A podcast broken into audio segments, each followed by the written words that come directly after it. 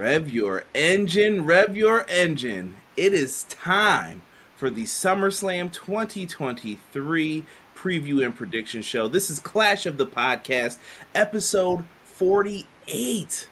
48. This time last year, we were just getting things, getting ready to get it popping. And we are back once again to talk SummerSlam. This podcast, Clash of the Podcasts, is where everything pro wrestling collabs and meets together with Hubbard Wrestling Weekly, and we present you guys with the best wrestling talk you'll get all week. So thank you for being here. There's something that I always feel like I'm forgetting when we do these shows. There's something we got to get into. I don't know, man. Conrad, you're the best of the best, but you got to remember, man, I got you, as always. Conrad, drop that thing.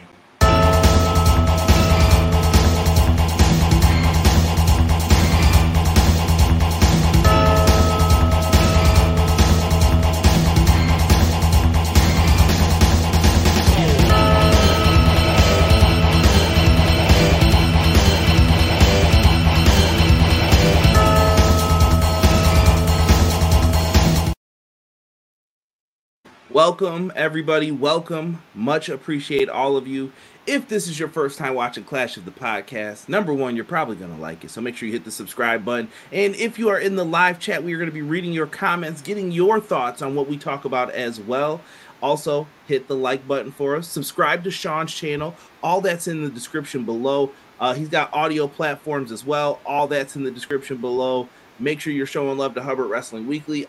Everything pro wrestling is right here. Make sure you hit the subscribe button, like, comment if you watch it after the fact. And we're going to be talking a lot of WWE. This is going to be a WWE heavy show. But first and foremost, I do know in the world of pro wrestling, you always have to pay your respects to people.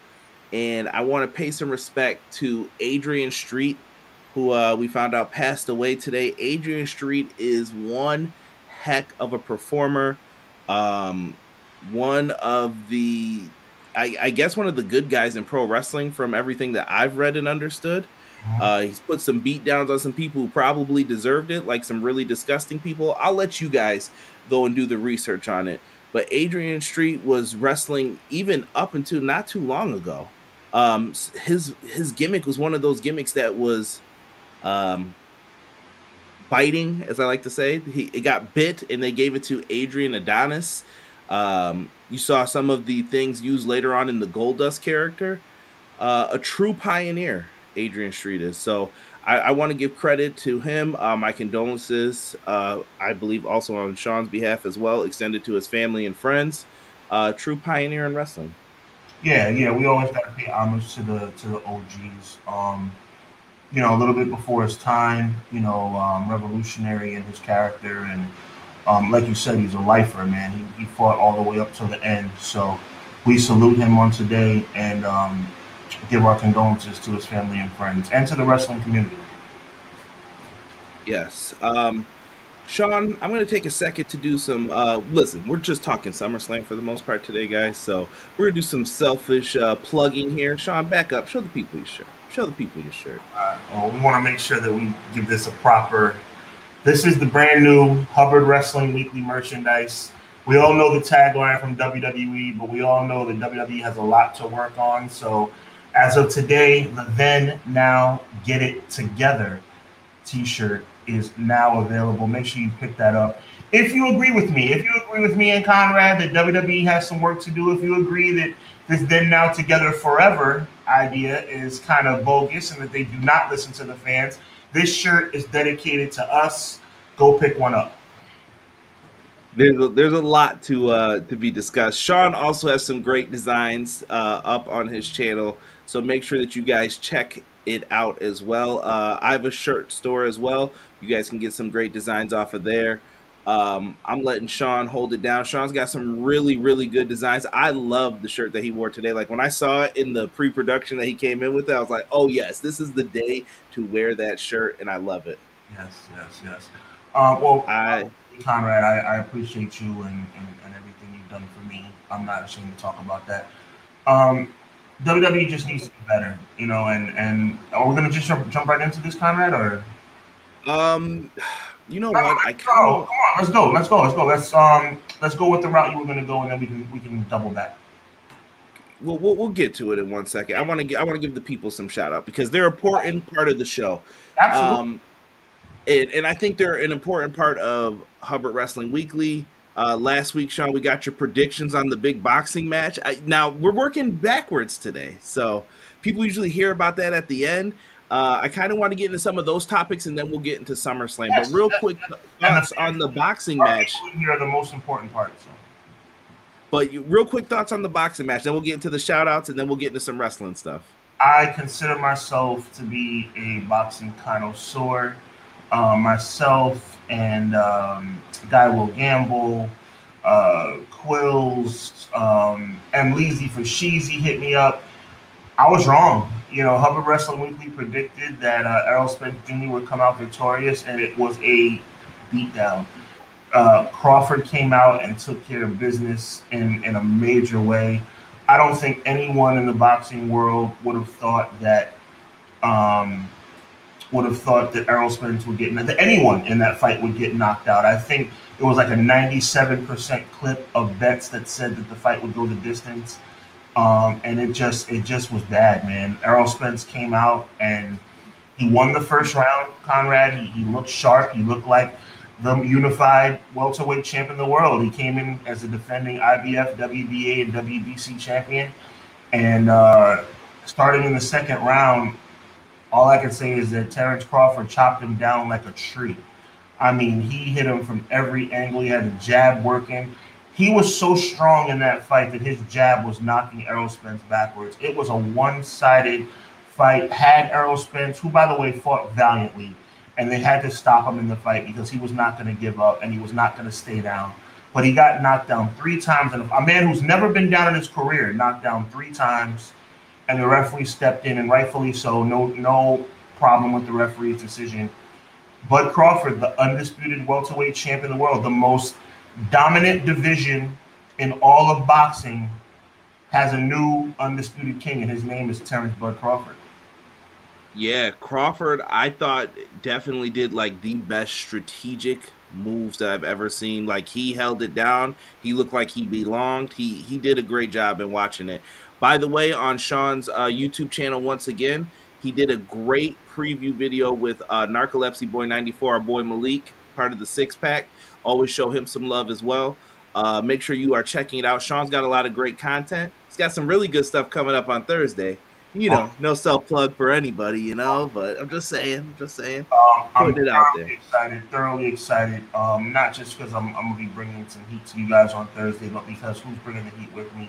For the first time ever, and I think that term first time ever is very overused, but in this case, it's perfectly applicable. For the first time ever, the big homie Conrad Cushman will be making his way to the Hubbard Wrestling Weekly channel. He'll be making his debut on my channel along with Crystal S. and Renzi from Kansas City, Missouri. We're so excited to bring you this episode. I've been working so hard on it. The promo's been crazy. Big shout out to McKinney, who's been so supportive. Gamble, like I said, Quills, M'Leezy Fo'Sheezy has said that they're going to be there. Derek, my brother Derek, said he's going to be there. We're all going to be together to enjoy this crazy, crazy episode. We're going to be talking about the Bloodline as it relates to all the storylines, the greatest storylines in the history of the business. How does the Bloodline stack up against McMahon versus Austin? How does the Bloodline stack up against the Mega Powers? How does the Bloodline stack up against Andre and Hogan? How do the Bloodline stack up against HBK and Bret the Hitman Hart? All that and more, August 3rd, this coming Thursday, 8 p.m. Eastern Time. Let's get into who is in the house. Sir Quills in the house. What's up, Conrad, Sean, chat? Sir Quills is back again for my favorite part of Monday to enjoy another fire episode of Clash of the Podcast, episode 48, only 2 away from 50. Let's get into it. Guy Will Gamble said Europe was good, everybody. RIP to the Mets this season, maybe next year. Yeah, listen, I'm a Yankees fan. It's a GG, I think, for us as well. Too much to try to come back from. Doug in the house, he said, hey, yo, it's Monday, 6:05, EPW and HWW here for the Clash. Let's do this. Ray Thompson always leaves us some great comments. Love hearing from Ray. Hope everyone's having a great Monday. Collision was a great show. Saturday should have another great week of wrestling this week. I will admit Collision was good. That was one of the other talking points I was going to try to bring up and get into. CM Punk Xing out the championship. Getting into that. That's that. Hey, listen, they got to do. I saw people, they've never done it where they crowned a new champion. And I'm like, did you guys never watch Shawn Michaels versus Razor Ramon? It was all a lie. Shawn was never the champion. Absolutely. It's the same story, just reversed. It's the same thing. So people forget that all the time, but I love it. Ray, I agree. Collision is probably my favorite show most of the time so far since it started. I've been really enjoying it. Vinny says, hey, y'all, God bless you all. Appreciate you, Vinny. God bless you, man. Much love to you, bro. Guy Will Gamble said, I need that WCW international type beat. I love it. Pump for SummerSlam. The card looks great. I think Sean's had the best thing. SummerSlam is here, y'all. LA Knight voice. Yeah. Vinny says, I'm hyped. I'm going. It's my first pay-per-view in person. Oh, bro, you're going to love it. Enjoy yourself, man. That's a big, big look. I'll never forget my first pay-per-view, man. Have a wonderful time. Vinny, if it makes you feel better, I've been to some bad pay-per-views that I enjoyed more because I was there. Just so you know. So it hits different. Like, I was there at 33 when Undertaker had that match with Roman. I was like, it's kind of sad Taker's gone, you know? And then everyone was like, did you see that match, bro? And I was like, it's all right, I guess. And I was like, they were like, no, it wasn't, bro. Just because you were there. It was not all right. It was not that great. You could do the honors for this one. M'Leezy Fo'Sheezy. I gotta give ML an extra special shout out today because he was with me. He was team HWW as it relates to the prediction of the Errol Spence fight, and we both were wrong. We both got to take that L, man. And I don't know, Matt, we were just off our game on Saturday night, man. I think Errol Spence got that result shocked the world, my G. But welcome back to the show. We always love having you here, man. Facts, Matt. Much appreciated. Matt keeps me on my toes for anything I miss throughout the week. Let's see here. Doug says, I'll be at SummerSlam as well. Pay-per-view number 2 in person. Enjoy, man. Enjoy. Ninja Boy say what? Hey, guys. What up, Ninja Boy? What's good? Appreciate you, fam. Most fire intro in the league. Appreciate you. Thank you, man. McKinney, yo, I'm here to talk wrestling. Tell everyone, if no one told you today you are enough, the world is a better place with you here. Let's go. McKinney is a good guy, bro. McKinney is a good guy. This guy, he doesn't just hit me in the DMs with like wrestling stuff. He just randomly just blessed my spirit with some spiritual stuff, some uplifting stuff. Salute to you, my G. Yeah, no, McKinney's always dropping knowledge and hooking people up, man. He drops a lot of funny stuff to me. So we always are cracking up. That theme is therapeutic. I love it, man. Thank you, guys. Thank you. Motor City. Night. Oh, okay. These guys are going into what section they're going. Hold on, let me put y'all on blast on here. My bad. Original Biggie watching on Twitch. Good evening, EPW and Sean. Good evening, chat. Good evening. Yes, Matt. Pee Wee Herman also passed away. I saw that while it was happening. I was talking to someone. They were like, "Yo, Pee Wee Herman," and I was like, "Nah, you're kidding, bro. I just found out about Adrian Street." I was like, "Chill." And then Pee Wee Herman was next. So R.I.P. to Pee Wee Herman. Much appreciate everyone putting up the prayer emojis. R.I.P. to Pee Wee Herman and Adrian Street. Yes, Noob and Company and TV. Hello, everyone. How are you doing today? Noob and Co. Thank you so much for the love, bro. Much appreciated. I see you giving out the shout outs on Twitter, always showing us love. I appreciate it. I'm interested to hear your thoughts about the women's triple threat match that's going to be occurring this weekend. Eric Douglas, Conrad, I want to apologize for not believing you about Jamie Hayter. Now we know she's out for the year. Hey, no need to apologize. We want you to be here, Eric, and welcome. Doug says, I'm going to wear my EPFNW shirt. I like it. That's nice. That's nice, man. It's in the old ECW design, too. I definitely changed it, Doug, too. I don't know if you have the old version or the newer version, but we definitely did one with, the barbed wire wrapped around it and stuff. That was dope. Fire T, thank you. Congratulations on CM Punk for the new AEW X Division champion. Ah, that's funny. Renegade L2K, my boy James from the Pro Wrestling Shoe. SummerSlam in Detroit feels wrong. Feels like it should be in a summary of area. James, you guys in Cali had enough SummerSlams to last a lifetime. Let the people of Detroit have something, darn it. It's everywhere is summer and August. Darn right. Darn right. Derek says, yo, yo, yo, what's good, D? What's good? There's Doug throwing up the Derek order. He also has that shirt. Can I join? May I join? I don't know if that's for us or for... I think that one's for us. So. Yeah. Let me see here. Who won? Crawford dominated Spence. Yeah. Yeah. I can't say too much else about that. That was just... It was hard to watch, man. I was in, like, shock watching it. I was sitting there just, like, dumbfounded. Spence just wasn't himself on Saturday night. Ooh, Crawford ended up bringing the thunder and lightning to Spence. Yeah. That's true.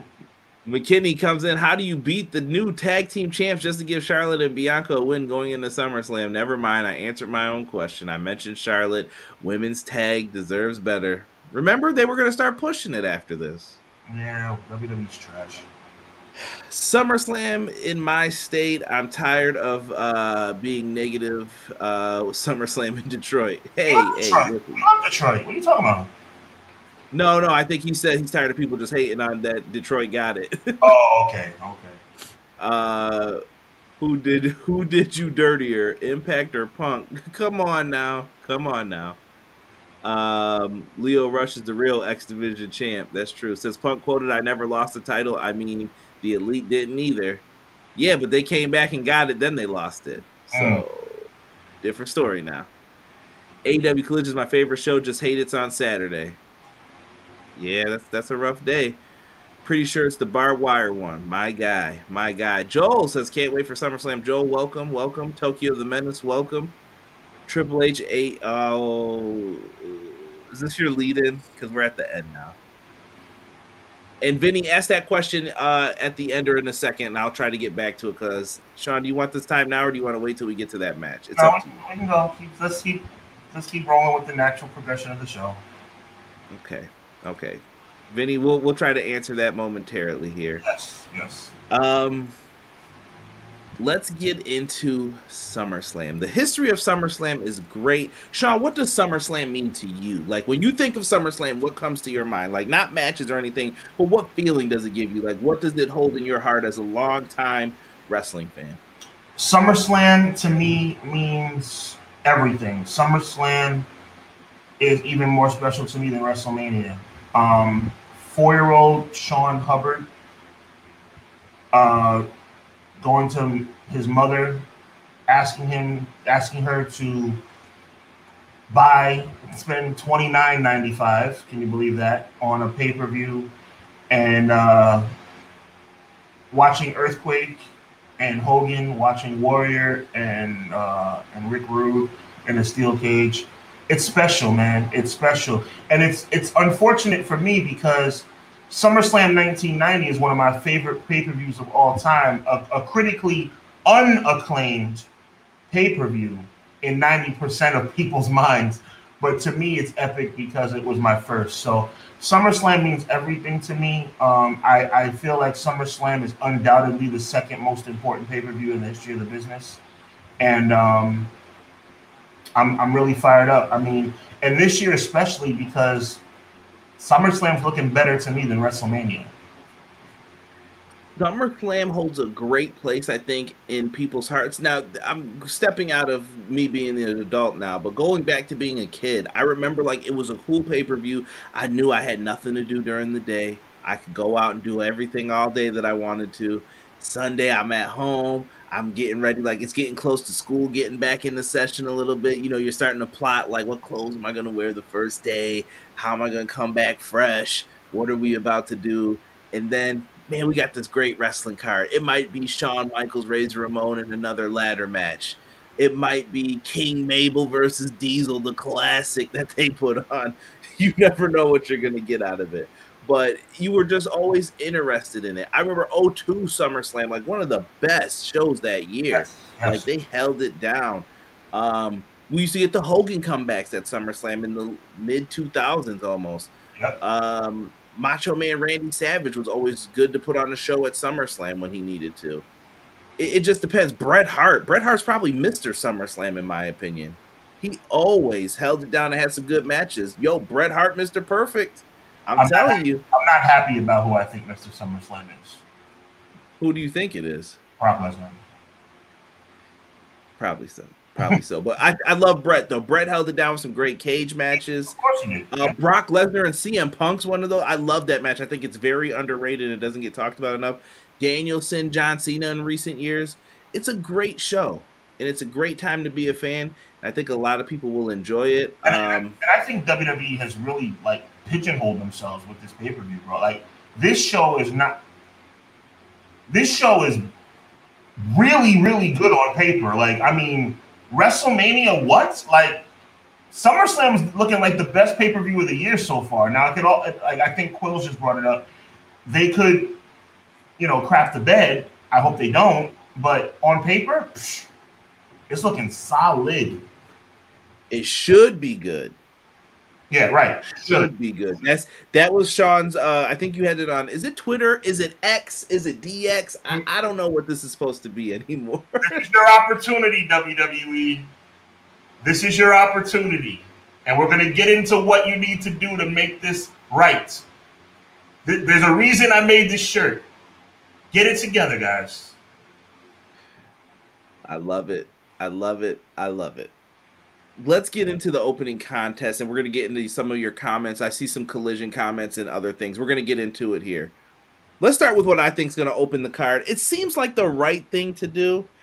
I don't know. Some people have had issues with Logan Paul kind of calling his shot, if that makes any sense. Mm-hmm. Logan Paul just coming out there and saying, like, yeah, I'd like to open up the show. How do you feel about that, Sean? Is he overstepping his line, or is it like he wants to see his brother fight, man? Let him do it. Well, what I'm not going to do is I'm not going to oversight the elephant in the room, which is the fact that you scooped this a long time ago, bro. You scooped this, and you actually kind of stepped on my toes in an amazingly great way by scooping me on, and I'm supposed to be the boxing guy. You let the world know that at the end of the day, the Paul brothers want to be there for each other, and 9 times out of 10, this is going to open up SummerSlam because allegedly Logan Paul is going to be on a plane heading to see his brother fight Nate Diaz. So that's what it's all about for me. And as soon as you said that to me, bro, that was immediately what popped into my head. I don't think there's any other rhyme or reason to it. I think he's going to be first because he's going to be on a plane immediately afterwards. They're treating this like a very big deal. It is. I know that because Ricochet doesn't do that flip to the outside for anybody. That's for special moments because that's killer on your knees. Him and Randy Savage and Christian and them are crazy for jumping out of the ring like that every night. Somebody else who has to remain nameless at this point? Or? Yeah, he's saying nameless. All right. At least to me. I'm not saying his name. All right, no problem. But Ricochet, he's out there. He's trying to crush it. This is a big moment for Ricochet, but I don't know, man. I've got a theory on this a little bit. Logan Paul can't lose this match. He can't. He's lost every match for a year now. He lost to Roman. He's lost every big match he's been in. He didn't win the Rumble. He didn't win at, what was his last match before this? His last Mania was Seth, I think. Mania, right? Yeah. Yeah, so he's lost every big match ahead of him. He needs a W if he's going to be sticking around. I don't know what his contract status is, but he needs it. But I also feel like Ricochet needs a great showing here as well. I don't think Logan Paul is my prediction for this. Yeah, but I don't think you have to worry about that. I think it's a foregone conclusion. This is going to be a show stealer. I feel bad for Ricochet, and I've been very critical of Ricochet. I admit that. But I feel like this is going to be his moment. It's going to be his moment in a losing effort, unfortunately, for him. But I think it'll be his moment. Now, what happens afterwards? Does he end up falling back into the abyss of obscurity? I don't know. I hope not. But, you know, you have an opportunity here. Him and Shayna Baszler, somebody else that sticks out in my mind. You have a high-profile match on the second biggest show of the year. This is your moment. You know, if you got to jump out of the rafters, as long as you're not hurting yourself, do what you got to do. but I do think Logan Paul wins. I respect that. And we're both on the same page here. Let's get to some of these comments here. I don't want to leave Vinny out because Vinny's going to the show. He's hyped. So he wants to know, do we see any surprise returns happening on Saturday? Orton, Wyatt, maybe a one-off legend appearance. Sean, I'm going to let you go first. Do you see anything like this happening? The Rock's coming back. Now, I hope when we're watching, you better call me, and I will record the apology, y'all. If you smell the Rock's not, for everybody listening to us on audio, you guys did not get the benefit of my tremendously sarcastic eye roll. The Rock is not coming back. Randy Orton's a possibility. I still think Orton's hurt. The best bet for a surprise comeback, in my opinion, would be probably Bray Wyatt. I'm not even 100% confident about that. But if I had to make a choice, like foot to the fire, I would say Bray Wyatt. I would hope he's getting ready to gear up to come back. I'd like to see him come back, but I don't know. I need Bray to come back and put in some work because, like I said, I know people have been questioning him. Even myself, I've been leaning towards, like, what are we doing here? Like, are you doing this or what? So I'm ready, but I don't know what his physical status is. We don't know his records or anything like that. But what I'm saying is when he's ready to come back, let's do work. All right. So Conrad, I've never told you this on the air. We talked about it off the air. I'll say it to all our people listening and watching. If I were you guys, I would not gear up in my mind for Randy Orton. I have a lot of respect for Randy Orton. There is a chance that Randy Orton is done, period. I'm not a doctor. I don't have any, I do my research. Conrad does his research. We read what we read and hear what we hear. If I were you guys, I would not put the house on seeing Randy Orton come back. I think it would be a major surprise. If he's healthy, God bless him. But there might be a chance he's done for good. Oh, man, we are getting a lot of comments. I'm going to try and pick and choose here. Noob, I did ask for his thoughts. The triple threat match is going to be fun. But, boy, fans are already bashing on Asuka's title reign. It's going to be fun, entertaining run for Asuka. Fans just need to enjoy the story. Yeah, enjoy it till Sunday. Enjoy it till Saturday. Enjoy it till Saturday, excuse me. Tokyo, you're going to want to stick around for Sean's thoughts here on that. AEW is a secondary promotion. We'll get into that. We got someone saying Team Jey Uso. Hopefully, SummerSlam will be good.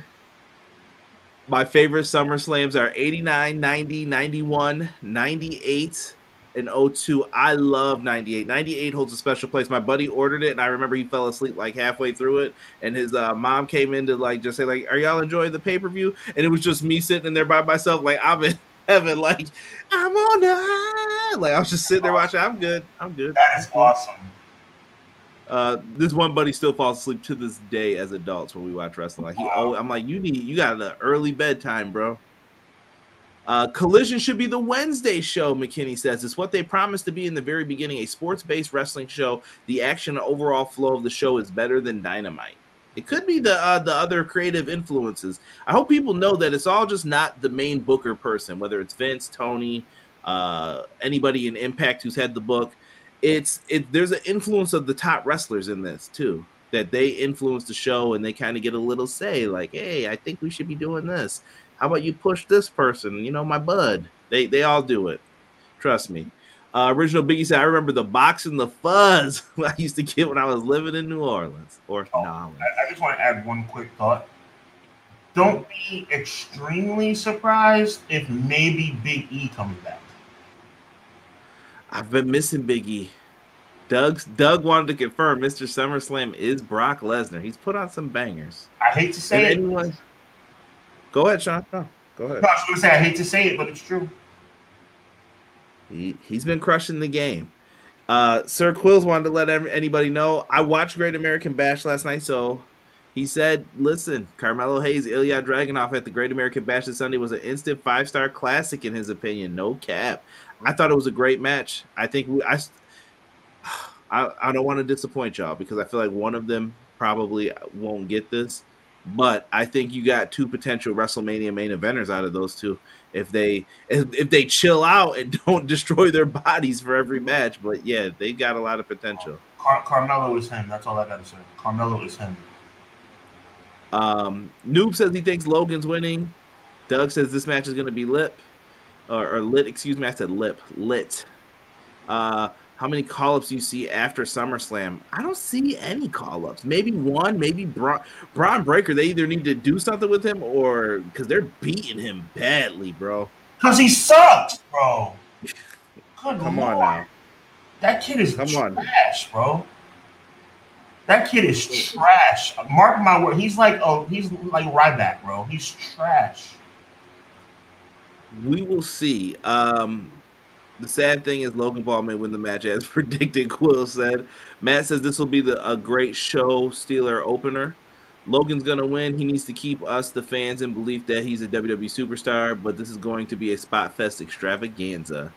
We'd love to see a heel Orton feud with Cody. Maybe we'll get there.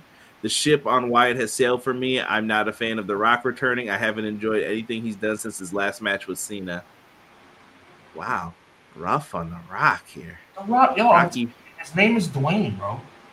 Yo, chill. Dwayne Johnson, if you're watching, Dwayne Johnson, thank you for all your contributions. Enjoy being a movie star. McKinney is saying that the surprise will come during the Slim Jim Battle Royal.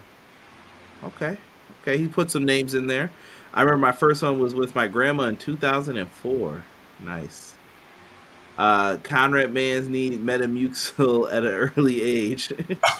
the him era. There we go. I love it. I love people are saying that, man. That's good. Let's get into the next match. Sean mentioned it already. Ronda Rousey versus Shayna Baszler. They haven't announced the stipulation for this yet, right? Mm-hmm. Sean, I'm passing you the book. What do you do for this match? They got to have some type of stipulation, I feel. Ronda Rousey owes us, okay? Ronda Rousey owes us for being mediocre and nothing like we wanted her to be coming from UFC. So at the end of the day, this should be a submission match, and she should tap out to Shayna Baszler. That's the only way for this to end. It's the only way for Ronda Rousey to go out into the sunset. I wish her nothing but the best. As I relate to her personal life, she's a mom, she's a wife. I am not going to say anything negative about Ronda Rousey as a human. She is not professional wrestling material. It's just the way it is. She's a megastar, but that star has dimmed since going to WWE. It hasn't been bright since she lost at WrestleMania 35, right? 35? Am I bugging out? That was where she main evented. Right, and that's the bottom line. Shayna Baszler deserves this. This is her opportunity to become somebody important in this industry. I think her friend, her real life friend, Ronda Rousey, will do that for her, but I think the best way for it to be done is by submission. I'm going to argue for a different match type. I think it should be a fight pit match because there is never a more fitting time or two perfect opponents that you could put in here to do this with than Ronda Rousey, Shayna Baszler. You have to be willing to go in to do this, though, and I think that's how they should do it. Because I think a submission match, you don't want to put it into that type of position to where someone's got a tap, blah, blah. No. We're not going to do any of that. Let Shayna go in, and if Ronda is indeed done, let Shayna go out with her head held high, and that's probably the best route to go anyway. I think Shayna is criminally underutilized for how good she is. 100%. And I'd like to see more of that. Doug first was saying it's got to be a submission match. Guy Will Gamble says, I want Shayna to win, but hopefully Ronda goes out with some respect. This should be a fight pit or a KO or submission match, Matt says. Ronda Rousey. Wow. That's a lot. Oh, boy. Video game, me says fight pit. She's definitely putting Shayna over on the way out. Shayna Baszler for the win. Noob says, fight pit, please, WWE, for the love of Bruno, give us the fight pit. I nailed both of your opinions. It's already a stat card. Give us a little bit more. Like, make this the best SummerSlam. Well, there's only one way for this to be the best SummerSlam ever, and that's for the main event to turn out the way it's supposed to. Come on now. More on that momentarily. Exactly. Quill says Ronda versus Baszler. This is going to be a dogfight between two expert submission specialists. But I'm 100% team Shayna Baszler. It's only right for Shayna Baszler to get the win. Fight Pit, that's a good idea. Come on, Doug. You got to chill with that. You got to chill. Baszler is criminally underutilized and criminally underrated. Ronda puts her bestie over. Now, I will say this, though. Assuming that everything goes the way we expect it to go, salute to Ronda Rousey for going out the right way. Yeah. Yeah, for sure. You know something I'll say about Ronda Rousey, Conrad? She may not be the best professional wrestler. She doesn't have the mic skills, etc. But I think she respects the business. I think that about her. And when you have respect for the business, you're going to make good decisions. And I think that her going out with a loss shows the world that she respects this industry. Everything she ever said about how she feels about Roddy Piper and the business and all this stuff, it'll prove true if she loses at SummerSlam. Yeah, I think it's tough for Ronda in a way because it seems like her issues are with people backstage that make the decisions. I don't know what they do here with that. I don't know. What Rob says, no disrespect intended at all, but seriously, what does Dwayne owe WWE at this point? He's done it all. He's contributed and goes out on top more than once. Outside of loyalty, what's his obligation? I feel kind of the same way. Like, he wanted to retire. Like, and it seems like they're trying to, like, force him to come back. Like, it's for your family, bro. Come on. Don't you love your family?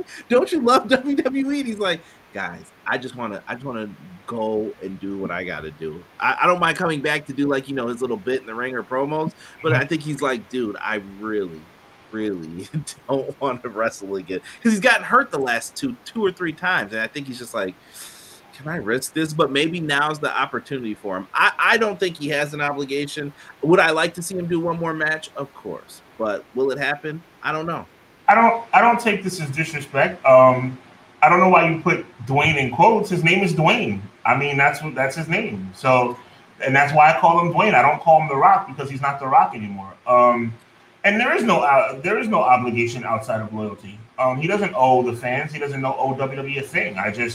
I call him Dwayne because he's Dwayne. And honestly, even though it may come across as sarcastic, I just don't think the brother's coming back. I think we all should just get over it and realize it's over. It could be. Remember when she took all those candlestick shots from Charlotte and still got booed? She looked heartbroken. Yes, she did. Yeah. Yes, she did. I think he's talking about Survivor Series. You know what's crazy? The fall of Ronda Rousey's character from WrestleMania 34, because I thought that was one of the better matches on the card on an abysmal night. Don't get me. WrestleMania 34 is not one of my favorites. WrestleMania 34 was a tough one. Yeah, but I thought she had the best match that night, though. I would agree. And the buzz was crazy, and she did not let us down. It's just unfortunate. I don't think she let us down at 35, but then she went away, and I don't know. She took a lot of time off, and then they never kind of revisited the story. It all depends on the follow-up.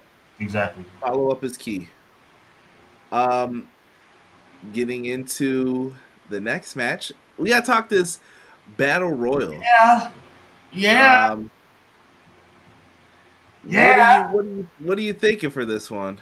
Yeah. Look. Yeah.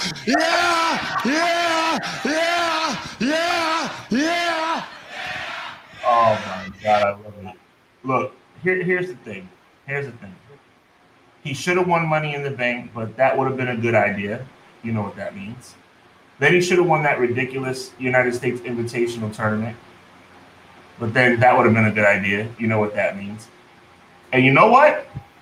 He should win the SummerSlam Battle Royal. And that sounds like a good idea, and you know what that means. I think he's not going to win. And I think the only thing about this Battle Royal is whether or not LA Knight is – that's how over he is. I think LA Knight is so awesome right now, and WWE is so thick-headed that they will send him out there and make him lose again. I think, and as much as I love Bobby Lashley, I think it's going to be like a Bobby Lashley kind of thing where he and the New Hurt Business kind of maybe do something. Which would be a shame for Bobby Lashley to get booed because that's exactly what would happen if anybody but LA Knight wins this match. That's what's going to – I think LA Knight is going to lose this match, and I don't think it matters who wins. Who do you give this to then? What's the purpose of this Battle Royal? Let me ask this question. Are Sheamus and his – Let me answer that question. The purpose of this Battle Royal is for WWE to get it wrong again. Tell me, as sarcastic as that comment I just made was, it was riddled in sarcasm. But am I wrong? No. But I do ask this question then. What is Sheamus a heel now? Is LA Knight a face and Sheamus a heel? Like, I'm trying to make sure I understand the dynamics, because LA Knight never technically turned face. He's a heel because LA Knight is over. And if you're trying to keep Sheamus as a babyface, you need to get him as far away from LA Knight as possible. Yeah, because LA Knight is going to take whatever juice that you've got. I thought he did all right with the oh my goodness, what's their names now? Hit Row. I thought they did all right with them. They put him in the ring with the wrestler. You kind of let everyone else talk the garbage, and it kind of worked out pretty well for all parties involved. That was the best I think Hit Row's looked in a while to me, where I was like, okay, this works. It makes sense. But LA Knight is over, bro. If he doesn't win, I think they are making a colossal mistake. You cannot mess this man up. Our whole episode last week was about LA Knight, basically. What? Like, you cannot make a mistake about this this guy. Like, I think you've got something in your hands. Don't mess this up. Look, man, I am going on record. I do not want to see LA Knight lose. LA Knight should win this match. He should have won the United States Championship tournament, and he should have won the Money in the Bank. Maybe not the Money. I'll be 50-50 about Money in the Bank, but there's no question he should have won the United States tournament. So at the end of the day, he should win this match, but I have, and all the people in this chat who watch us every week know how I feel, man. That sounds like a good idea. You know what that means. Then, now, get it together. WWE does this stupid crap. I would not be surprised if LA Knight is the last person thrown over the top rope. Are people joking about this winner gets Slim Jim's thing, or is it serious? No, it's probably joking. Oh my, I hope so. When's the last time you had a Slim Jim? This is random. I know this is a podcast, though. This is I had a Slim Jim like last week. Slim Jims are awesome. Yo, I have not had a Slim Jim in mad long. I had a Slim Jim. I went to the gas station about a week ago, and I got me a Slim Jim. Now, I like the little combo joints you can get with like the cheese. No, those are probably like the generic. That's overthinking it, bro. That's just like having peanut butter and jelly in the same jar. It's like, come on, bro. Nah, man. No. See, you're talking about that nasty goober stuff. Ain't nobody doing all that. Right. I did buy it once to try it because I'm like, why do people have this? Like, it was like an item I would see like frequently at one of my jobs. And I'd be like, why do people buy this? And I was like, let me try this one time. Never again. Never again. We're on the same page. Because I'm like, yo, isn't jelly supposed to be refrigerated? How's it sitting on shelves like this? You're hitting the nail right on that. I mean, regular jelly's on the shelf too, but like, I don't know. Something just seems wrong about all this when I see it. It's wrong on so many levels. Just, are we really that lazy that we can't work for getting it out of two separate jars? Nothing wrong with that. Are you a strawberry or grape jelly kind of guy? I'm a grape jam kind of guy. Bougie over here. He said jam. Oh, my bad. I'd like to see the grape hand crushed in front of me, please. You know what? I admit that was a little bougie. I apologize for that. But it's true. I like jam. It happens in the older age. I just start noticing more bougie things. I don't shop at Walmart anymore. Whenever I hear somebody shops at Whole Foods, I want to punch them right in the mouth. They know how to treat you in there when you walk in. I like the peanut butter you have to stir in order for it to be put on. Like, really? You have to stir your peanut butter now? Jiffy is not good enough for you anymore? Awesome. Oh. Let's see. Eric says about the Shayna Ronda thing. Remember, Shayna should have won the belt at Mania 30 after she dominated the Chamber. We knew Becky was leaving. You're talking about 36, right? Yeah, that was weird that they didn't give Shayna Baszler the belt at 36. Agreed. Looking back at it. Rob says, I feel Ronda wants one more run in the octagon. I can't see it. But she's in for a rude awakening if that's her plan. Outside of the rematch with Home, she's getting washed in less than a round. And nobody wants another Home main event. Woo. Free Slim Jims, everyone is saying. Who do you want to win the Battle Royal? What's the purpose of this? Is there an end game to this? I mean, I think you give it to LA Knight and start building the momentum. Bro, he's saying, he's asking, what's the point? Dude, that's all I keep hearing is about these Slim Jims. Yeah, facts. The Battle Royal needs a prize for the winner, a title shot or something. You know, that would be... Well, let me stop. Man, that comes up a lot, that phrase, ever since you coined it. It does. That would be a good idea, but unfortunately... Bruh, WWE is hot, microwaved garbage. Quills says they're the epitome of incompetence. Listen, Quills, appreciate you. Listen, man. Listen, Conrad, my brother from another mother. Think about the best thing WWE can do. Put it on a plate. They're not going to do it. Jey Uso's going to lose at SummerSlam. LA Knight's going to be the first person thrown over the top rope. That's WWE. He ain't going to be the first one out. They ain't that crazy. I hope you're right. Matt Lopez says, too bad Macho Man isn't alive for Slim Jim. That broke my heart, actually, when I read that. Oh, that's true. Blackberry is best. Here, look Blackberry, at you. That's on the bougie side. That's bougie too. Mans eats preservatives. Hey, listen, I do not eat. Go back to Gamble. I do not eat preserve. You talking about like marmalade? I am not that bad. Come on, somebody. I don't know why I'm laughing at that. Facts, bro. McKinney is speaking facts. Come on, brother. McKinney says Slim Jim minis 2-for-1 are a great impulse buy at the register. Impulse buy. You're already at the register. You've already gotten everything you want to get, and you see a Slim Jim to your left and the chewing gum to your right. Yeah. Those are always good.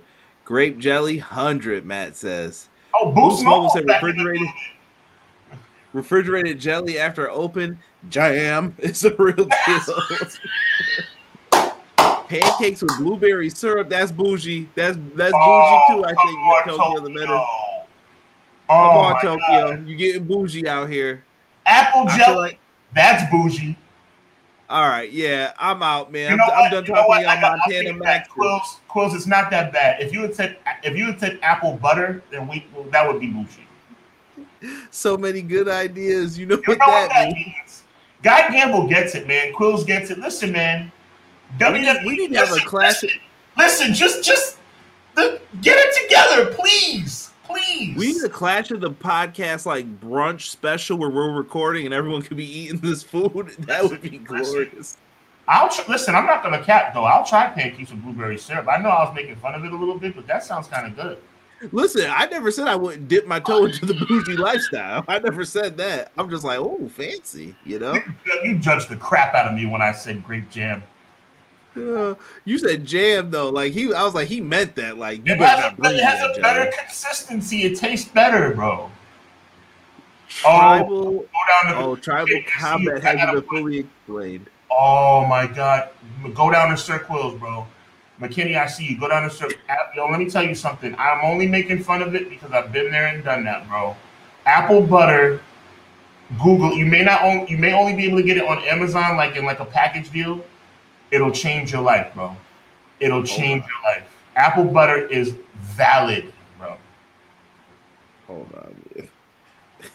Yo, you're trying to Google it right now. I'm telling you, apple butter is the truth. Bro, this is like something they sell on farms out here in New York. Let me tell you something right here and now. No cap. No caps at all. If you ate apple butter on your breakfast toast, you will never buy regular butter again. I stopped buying apple butter not because I didn't like it, because it's too expensive. Having apple butter is like having... Okay, here's a perfect analogy, bro. You're going to like this, Conrad. Having apple butter with your toast is like having mimosas for no reason. Like it's just a random Wednesday morning before work and you decide to put champagne and orange juice in a glass. That's what it's like. It's bougie for no reason. Man, Boost Mobile said apple butter was my college days after hanging out all night. Oh, Boost knows what it is. Original Biggie said, I'm down. Apple cider is the bomb. Guy understands. Apple butter is built different. Apple butter is delicious. I like it. Woo! They know what it is. They sell it in grocery stores. Oh, they sell it in grocery. Where do you live? Where does he live? Where they're having SummerSlam. Detroit. Well, Detroit has the right idea. Detroit has apple butter. God bless. Apple butter. Apple butter on Ritz. Apple butter on Ritz. I gotta come to Boost Mobile's parties. I gotta come to your party. It's lit, bro. You know what? Everybody gets some apple butter for SummerSlam. We're all having apple butter on Saturday night. Welcome to Apple Butter SummerSlam. Now that sounds like a good idea, and you know what that means in a good way. I want to address a match that isn't on this card that might be. It's one of your favorites. Talk to me. Rhea Ripley does not have a match yet. I think she will. And I think you know who she's going to be facing. Yeah, I know. Yeah, I know. Can't wipe it off. Yeah. Smiling Raquel. But I think this is the chance you could do something and make Raquel a star. Yes, sir. Let Raquel do this. Raquel, if you're listening, get out of this tag team. You and Liv are both better than this, truthfully, in my mind. Agreed. Go be Big Mommy Cool. Go and do what you came here to do. Be yourself. And I hope that they let her run with the ball. That's all that I can say for it. Facts. Super facts. I've said it before. That's good. Gamble, that is good. Ooh. On French toast. That's a reach, but you know what? That might not be bad. Yeah. BJ has joined us. Welcome, BJ. We're just talking about apple butter and SummerSlam. Come on in. Take your shoes off. Listen, I'm thinking about getting some apple butter. I haven't thought about apple butter in a while. I need to see the social media mention on Twitter and Instagram of Sean eating apple butter during one of the matches on toast. Seriously, because now y'all got. I'm mad because y'all got me thinking about it. Now I'm gonna waste my money on apple butter. Raquel needs to stop smiling. I've said this for months, a year almost. It looks like she's starting to get more serious lately. I think the situation with Liv has made her upset. I don't think she wins, but I think Big Mama Cool, no more smiling, no more kissing babies, is going to lead to her having a really good match with Rhea, and that's what I want to see. I want to see she doesn't have to win. Just go out there and be the bad so-and-so that we know you are. That's it. That's all that we ask of you. Go out there, do your thing. Yes. Sean, yes, I did. I'll give you this. You made an argument and you stuck to it. I'll give you that. Do I think the Miz ascends to being the top 2 or 3 greatest Intercontinental champions of all time? I'm not there yet, but I will admit that what I heard. By the way, you did a good job. What I heard has solidified what I've already said. Conrad, back me up. What has solidified that Miz is a top 10 Intercontinental champion of all time. That's as far as I'll go. He didn't push you over to that 5. Huh? I'm not going to that. But he has so. I will admit this. The Miz was on like that verge of falling out of the top 10. He is now solidly in the top 10. I admit that I guess you would call it podcast episode that he put together. That was strong. It was strong. I admit it was strong. You didn't even have a podcast. It's good. Like, that roundtable was one of my favorite discussions ever. I was listening to it. I was bugging out. I'm like, yo, the Miz is really solid. I thought the same thing. Credit is due. I'm not going to sit up here and be, thick-headed and not acknowledge when something makes sense.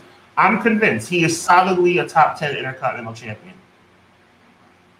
Much appreciated. Original Biggie says, book it. I got to bring that series back. We had a series called Book It.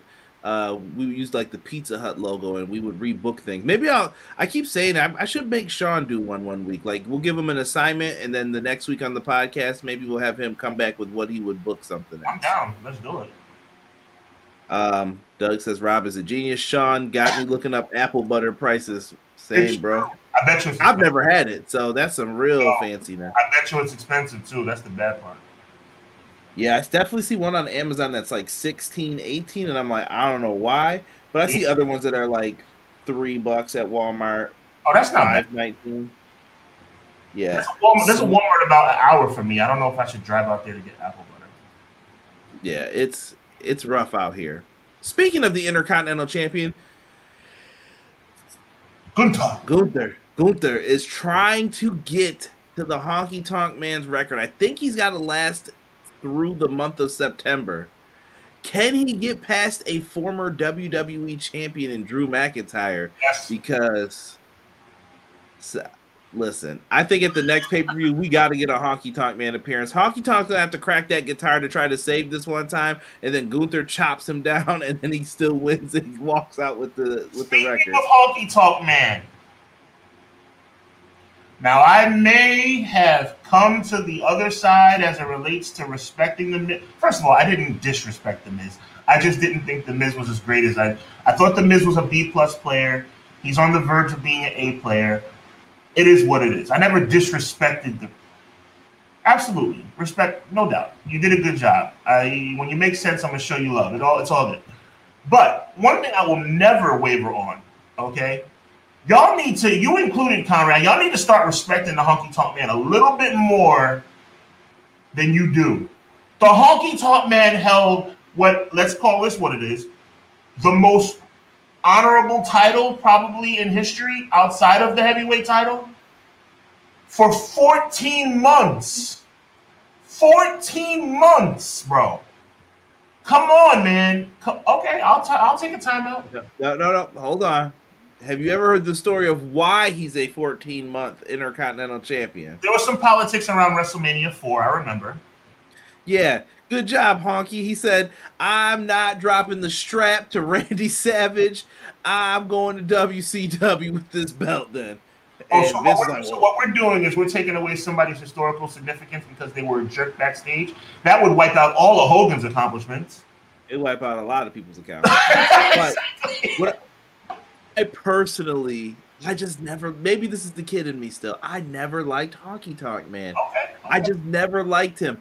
And I'm going to say this, Disco Inferno is nothing more than an upgrade version of Honky Tonk Man. And Disco knows it with the moves he did and everything. Yeah. The neck breaker he used to use as the finisher. No, you ain't fooling me, brother. The chart buster was lit. That was disrespectful to Austin. They knew they used to do that on purpose, use the other guy's main move in the company to someone else who was lower on the card. Right. Shark Monster. But, yeah, they tried with that stuff, man. I don't know. Honky Tonk Man, he won the belt in Buffalo, and we're talking about SummerSlam, and he lost it at SummerSlam. It follows me, man. I need this record broken. If Axe and Smash couldn't have the tag title record anymore, Honky Tonk Man can't have that anymore then. No, we're out of here with this. Tired of the disrespect. You know what? Also, we got to move on. I don't want to take up too much time with this. Honky Tonk Man held the title for 14 months in the land of the Giants, bro. In the land of the Giants. That was arguably, some people would argue me heavy about this, maybe the most talented era in history. Yes, Austin Rock. Yes, Cena, Batista. But, like, the Federation era and Honky Tonk Man was champion for 14 months? Wait a minute. For the Battle Royal, did you give a prediction? Yeah, I said LA Knight's going to lose. That's what I said. That was my prediction. I'm taking LA Knight to win. We'll go opposite on that. I think LA Knight's going to lose because WWE doesn't know how to make right decisions. All right, so who do you got for this Intercontinental title match? Chat, chime in. Gunther. Okay, I'm taking him to win, too. There's no way. Original Biggie says, bring me that honkometer back. Shout out to Santino. Nice. Gunther versus Drew was a banger. Yo, I'll never forget when Santino lost when he was doing that gimmick with the honkometer. Do you remember who he lost to? Say that one more time.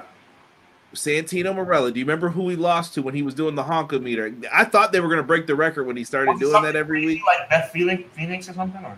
No. Okay. He was with Beth Phoenix, but William Regal came out and torched him one night in, like, England, bro. It was bad, bro. Like, he came in, dogged him, suplexed that running knee to the head, done. I was like, yo, why they do him like that? Being in England, it was a huge pop for that, too. It's one of me and Rob's favorite, like, matches to watch someone get dogged in. It was Santino and Regal. Got him filthy. Gunther Drew's going to be a banger. Gunther versus Honky Tonk Man for the Intercontinental Championship. Don't play around, bro, because they'll end up letting Honky Tonk Man win it back. M'Leezy Fo'Sheezy, that sounds like a bad idea. Coming up here at Night of Champions. Honky Tonk Man.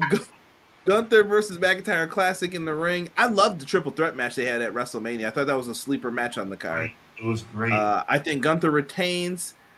But I don't know what Drew's going to do next afterwards. He pulled a Hogan. Yeah, Disco is an upgrade. I meant upgrade as far as the time. They went to, instead of Honky Tonk, they were like, oh, he's a disco guy in the 90s. Like, okay. It would wipe out all of John Cena's accomplishments. Wow. On, Derek. My dog, but my goodness. Disco over Honky Tonk Man. Disco definitely had a better working style, we'll just say. Why are we talking about a Hall of Famer like he's hot garbage? That's the part I don't understand. Hold on. So who's a better worker, Honky Tonk Man or Disco Inferno, in a fan opinion? Whose matches would you enjoy more? Who can wrestle a better match? Probably Disco Inferno, but who was more entertaining? Honky Tonk Man. I will allow that. That's fair. That's fair. That's fair. No, I was just in my head. I'm like, is that fair? That's fair. That's all.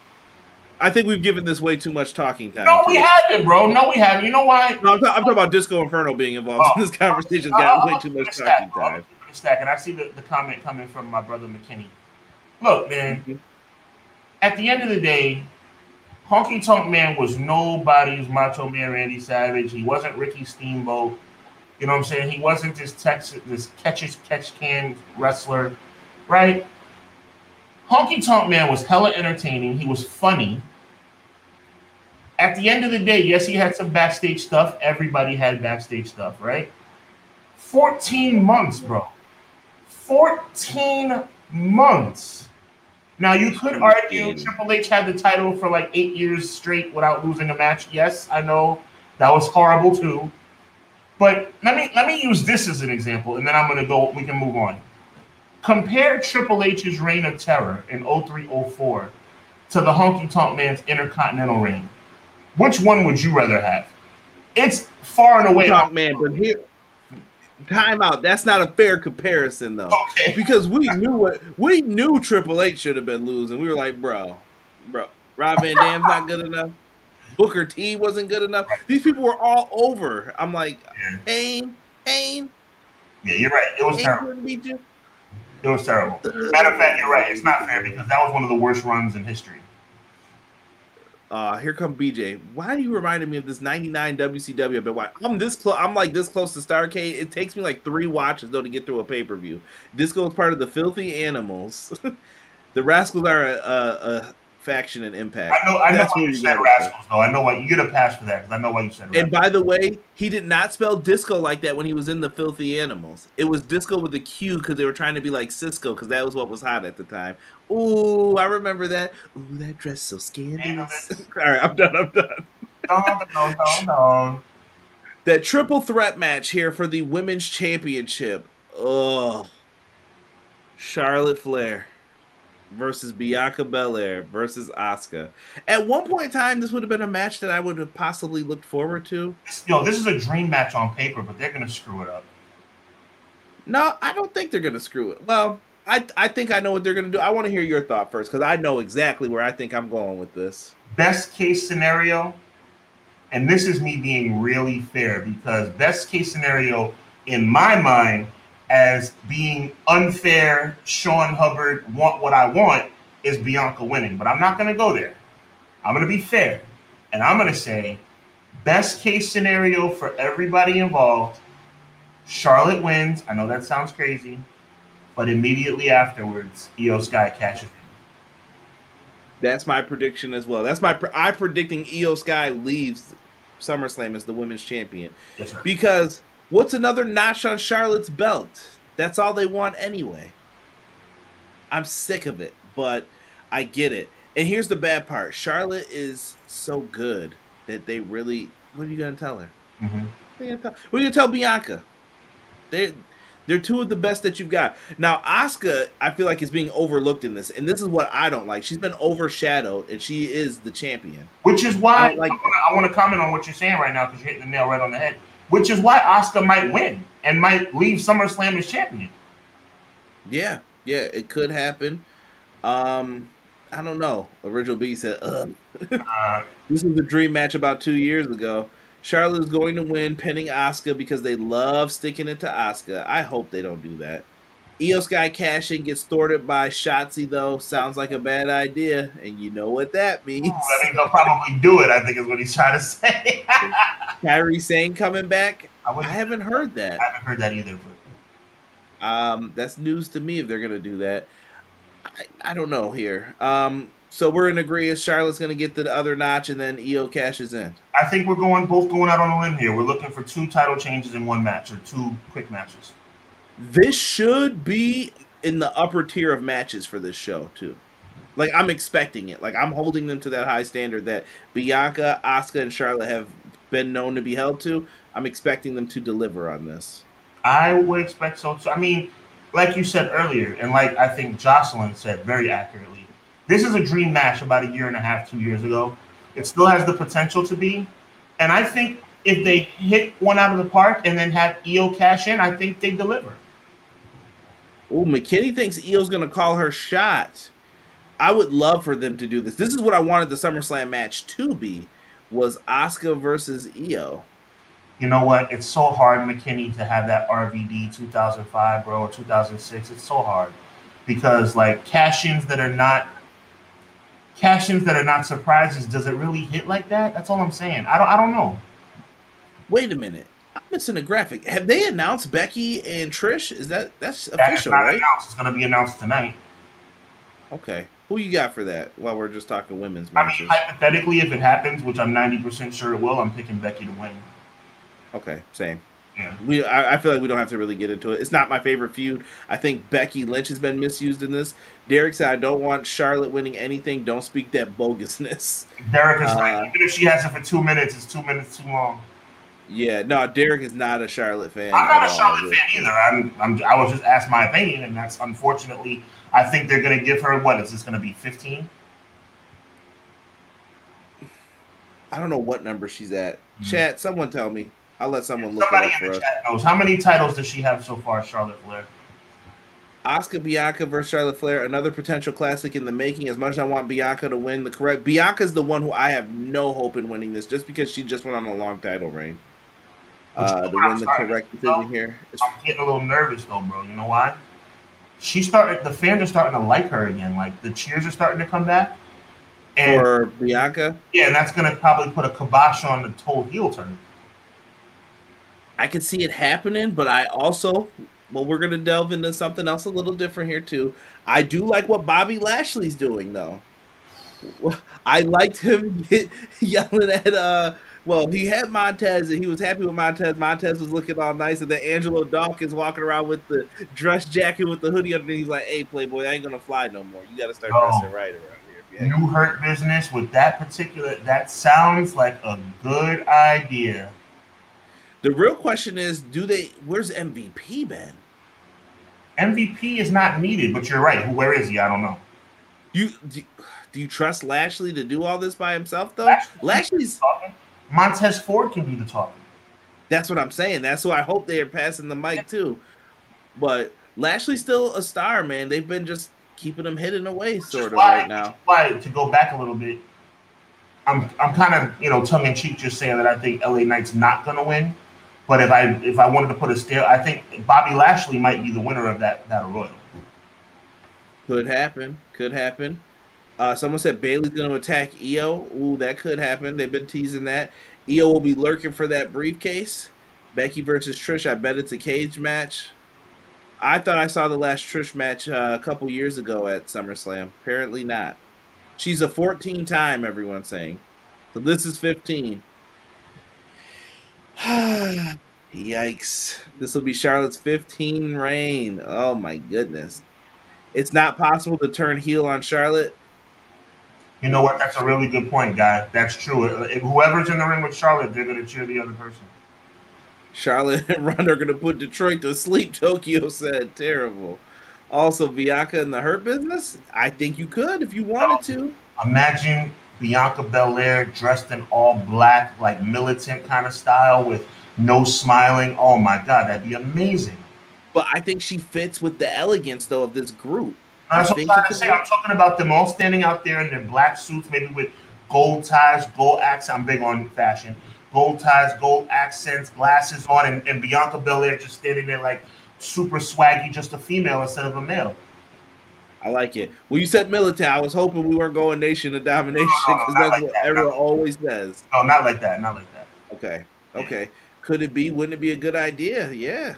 Yeah, I don't mind it. And Boost Mobile says Charlotte's 114. Bianca dressed in all black like in the Omen. Shout out to Little Kim. That's what I'm talking about, guy. Like I'm talking about, like, all about the Benjamins, Lil' Kim. Yes. Mm-hmm. The stance is what you meant, militant. Yes. Okay. Understood. We got three more matches to get into here. Let's talk about it. We're having fun. Seth Rollins, Finn Balor. This is a rematch from many, many moons ago for the Universal title. But this time they're still in a match for a title that is not the main title. So this match, I think, has to deliver big time on the in-ring stuff. Seth Rollins, this is your chance to shine. Finn, you've talked a lot of stuff over the time. This is your chance to shine. Now, I think Seth's the guy, but I see a lot of people advocating for Finn. If you got to pick, I don't know who. This is going to be a tough one.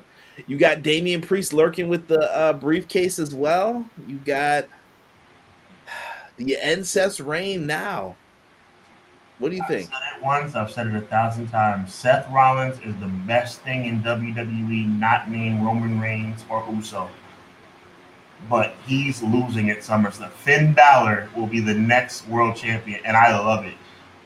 The Judgment Day are starting to creep into my mind as, like, really, really entertaining. I dismissed them a long time ago, and I'm starting to see they are really good. Dominic is starting to make me like him a little bit. I tried to tell you about my boy Dom. It's starting to, and Finn Balor winning the title. Now, the thing is, only problem is Finn wins the title, and then you have to worry about Damian Priest, so they might break up over this. But remember, Priest said he would never cash in on Finn as the champion. It makes it interesting. So he said he wouldn't. Who cares? No. But you can play with that. Okay. Finn doesn't trust him, but then he's helping Finn win. And then you could even mess around with the whole idea of, well, what if I cost you and then I cash in? Oh. So he has a reason not to trust him either way. There's story elements in this, and I don't know what they're going to do. This match intrigues me a lot. It does. More than the other ones, at least. So that's why I kind of have this in the position it's in. Who's your pick? We got a bunch of people. So listen, I'm going to be the weird one here. I'm going with Seth Rollins. I think Seth retains some way, somehow. I think it's the predictable way, but I think that's what happens. Is there any way that Damian Mizdow, I don't know why that popped into my head, bro. That was out of nowhere. Is there any way that Damian Priest cashes in at SummerSlam? We all think Io's going to cash in. It could happen. Okay. Imagine if Bayley stops Io, what's to stop Priest? Why wouldn't Priest then consider it? I think it just depends on what situations present themselves. Let's see here. Tokyo says Finn wins.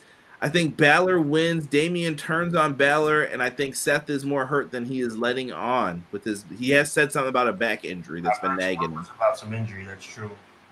We need Finn to win, but I really want Seth to get a long reign to legitimize his belt, so it's not the loser's world title anymore. That's sad. That's a really good point, Gamble. Like, him losing this soon, it's like, I love Finn, I love Seth, but the title needs legacy, man. You're right.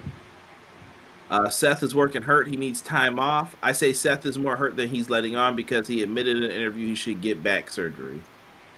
Rollins versus Balor, you know where I'm going with this. I'm going for Finn Balor. I know that's your guy, Quills. With that being said, whoever wins the match, watch out for Priest. Finn wins because Rollins needs to break the heel up. Finn deserves something right now. Man, like, I kind of want to pick Finn, man. Like, it makes sense, man, but I have a feeling they're going to... Listen, guys, I want to ask you guys a question, Conrad and chat included. Is this giving, like, and you know I'm a historian, is this giving, like, greatest SummerSlam of all time vibes? I won't say that. O2's up there for me. This thing on paper is looking strong. O2 is up there for me. When Chris Jericho and Ric Flair is, like, one of your weaker matches, you know that card was a banger. But Angle, Rey Mysterio, opener. You're solid, bro. You're solid. But let me ask you this, bro. This card, and you know how old school I am. I never give the nod to new school over old school. This card is stacked. There's not a dud in the whole lineup. There's not, but it's all in how you book this as well. That's the key. See, we know what O2 did, so that's all the hindsight. This could be really good if you go the route that a lot of people want you to. Right. The question is, what are you gonna do? Right. It just shifts leadership to Priest. Ooh, you know it'd be dope if Demon Finn came back for this. Nah, you can't even get rid of that Demon. I'm done with that. That's over. That, yeah. Damian Priest as Money in the Bank holder is stupid. Just for the fact that he should be going after the main title, going after a secondary title is stupid.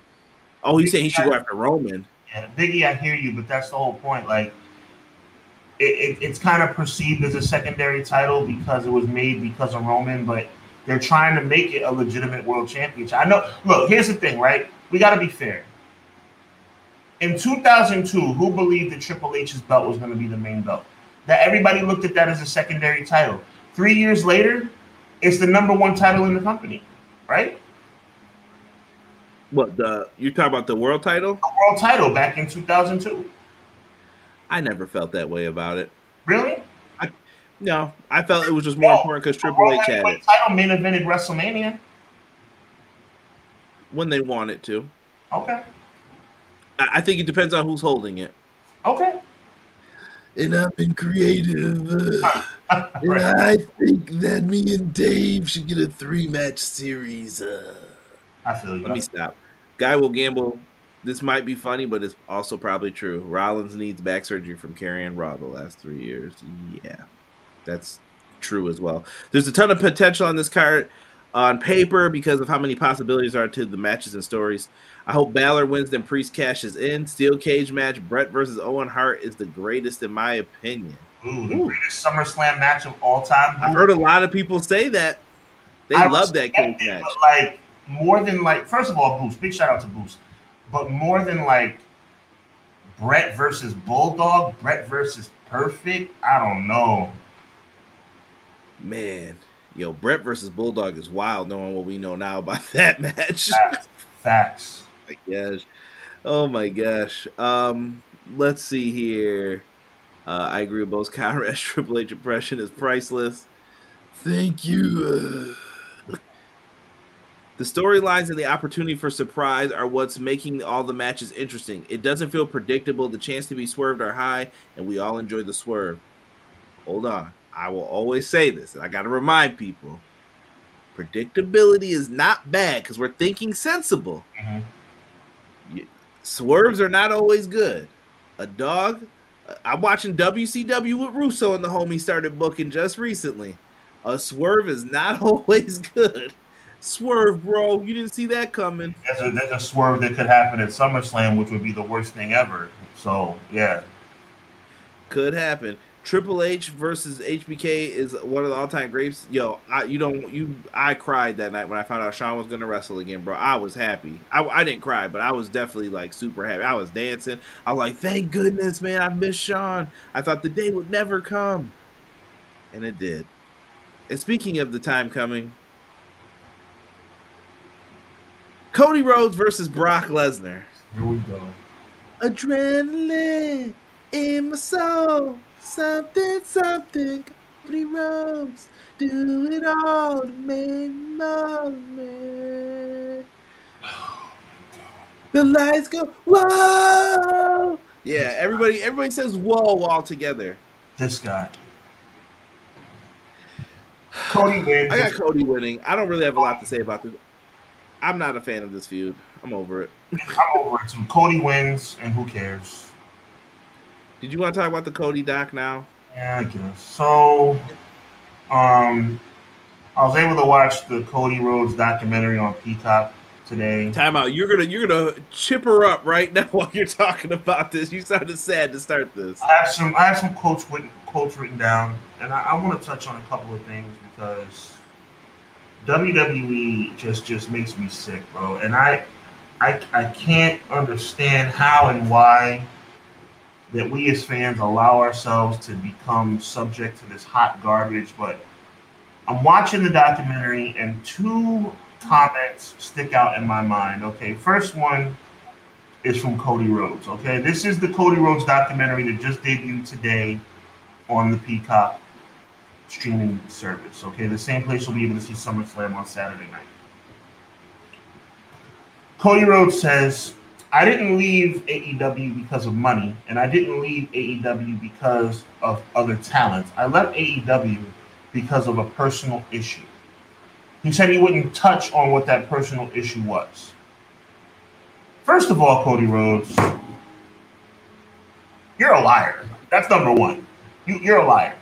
Because for all the stuff that you've talked about, how WWE did you wrong, you've made comment after comment in the past about WWE not honoring your father's legacy the proper way, how they haven't treated you correctly. You left the company. You took a sledgehammer to Triple H's theoretical throne.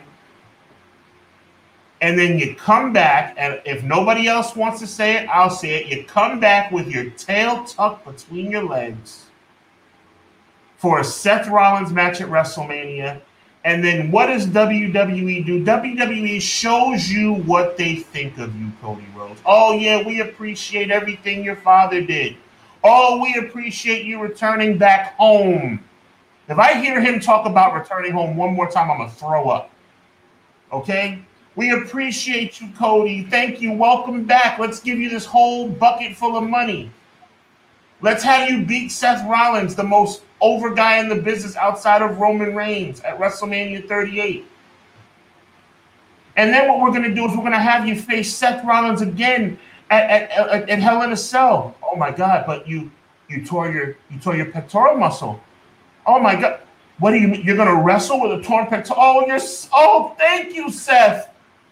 Thank you. We would have to, with 2 weeks left to go in the pay-per-view, we were going to have to find somebody else to take your place in a Hell in a Cell match against Seth Rollins, and you're going to just be so gracious and so wonderful since you've returned home to wrestle with a torn pectoral muscle. Thank you, Cody.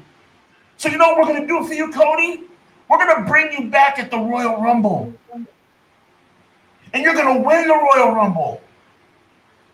And then you're going to go into WrestleMania, and you're going to finish the story. And then, and this is all speculation, this part, then we're going to come into your tour bus 2 hours before the show and say, you know what, Cody? Maybe you winning tonight is not the best idea. And then they're going to put a camera on you as you carry your adorable daughter and walk with your wonderful wife outside of your tour bus where you look clearly distraught, clearly downtrodden, but there's no way that Cody Rhodes could have gotten bad news 2 hours before the biggest match of his life, not 2 hours before the prodigal son, as Corey Graves put it, returns home to capture the title that his father never caught before. And then you lose. And then you lose. And then you move on to get beaten up by Brock Lesnar and face him in a trilogy that nobody cares about. Here's the bottom line, okay? Cody Rhodes is someone I have amazing respect for as a human being. Cody Rhodes is someone that I think is probably somebody I would shake his hand and say, I think you're a strong, solid human, father, husband, and citizen. But Cody Rhodes sold out. And Cody Rhodes is going to have to live with that for the rest of his life. At WrestleMania 40, is he going to come back and win the championship? Probably. But everyone will always remember that the same place that you said dishonored your family legacy, that put you in paint and had you going like this for no apparent reason, is the company you returned to after you said you'd never come back, after you literally built this company's competition from the ground up. And now you're coming back? That's number one. And number two, and I'll make it a little bit quicker, Triple H says Cody Rhodes to take that gamble and say, this is not what I wanted. I didn't grow up dreaming of being the champion or the face of a secondary promotion. Who the hell do you think you are? WWE is number one because of money. WWE, from a creative standpoint, is not number one, and it hasn't been for a long time. So Triple H sitting up here talking about secondary company, WWE. This all this documentary is what many of us already know. They're pretentious. They're full of themselves, and they think that their stuff doesn't stink. And I, for one, am sick and tired of it. And that's why I haven't watched a live WWE show since Money in the Bank. Ray brings up Wyatt screwing Cody and The Rock returning to drop the elbow on Grayson Waller could ruin the show. It could happen. It could happen. Sick. I'm coming in. Original Biggie, I'm coming back to yours. We're going to circle back around. Look, like it or not, Cody is going to be the one to take it off Roman eventually. Just accept it and expect it. Boo. People are booing. I don't know if that's at Cody. Probably Cody is going to guilt cry. He said Cody is going to guilt cry all the way to the bank. He doesn't care. Most turncoats don't. Well, that means that De La Ghetto agrees with me. Oh, that's sick. Yeah. Yeah.